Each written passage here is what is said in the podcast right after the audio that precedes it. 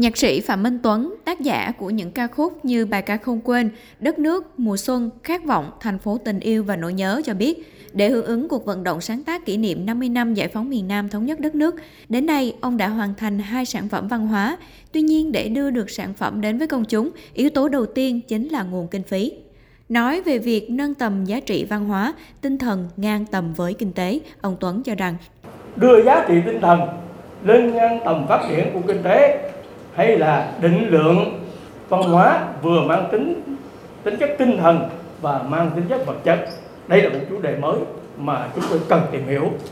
Theo nghệ sĩ nhiếp ảnh Nguyễn Á, một trong ba nhiếp ảnh gia của thành phố Hồ Chí Minh vinh dự đạt giải thưởng nhà nước về văn học nghệ thuật năm 2022, Thành phố Hồ Chí Minh là nơi quy tụ rất nhiều người trẻ trên cả nước và đề tài về người trẻ tại thành phố nhận được nhiều sự chú ý. Các bạn trẻ hiện nay rất hay và giỏi, có tấm lòng bao la, Lấy ví dụ về bộ phim điện ảnh Mai của đạo diễn Trấn Thành, nghệ sĩ Nguyễn Á cho rằng đây là một hiện tượng và nên có nhiều Trấn Thành như thế, và ông đề xuất kỷ niệm 50 năm thống nhất đất nước nên nói về những người trẻ.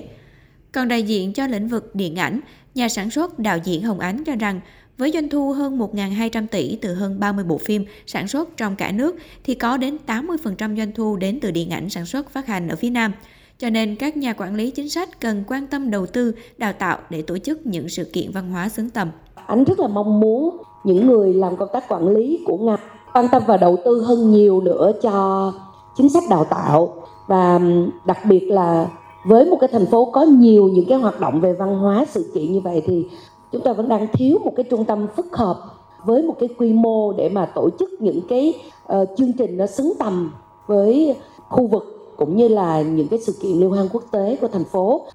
Phát biểu tại buổi gặp mặt, ông Phan Văn Mãi, Chủ tịch Ủy ban nhân dân thành phố Hồ Chí Minh cho biết, thành phố ngày càng quan tâm đầu tư cho văn hóa xã hội nhiều hơn và đời sống tinh thần người dân được nâng lên ngang tầm với đời sống vật chất. Lãnh đạo thành phố luôn lắng nghe, tiếp thu và tổ chức thực hiện đạt kết quả ngay khi có thể. Liên quan đến việc đề nghị có khu phức hợp để tập hợp nguồn lực sáng tạo văn học nghệ thuật, ông Mãi cho biết thêm và trong cái quy hoạch của thành phố đó à, chúng tôi có đang định hướng là sẽ nghiên cứu cái khu Bình Quế Thanh Đa sẽ trở thành một cái khu để chúng ta tập trung phát triển ờ, các cái dịch vụ văn hóa bảo tàng trung tâm biểu diễn rồi các rạp hát hay là kể cả các cái sân vận động các cái triển lãm Bên cạnh đó, ông Mãi cũng cho biết thành phố sẽ tiếp tục tạo môi trường cũng như đầu tư những điều kiện thuận lợi để văn học nghệ thuật phát triển hơn.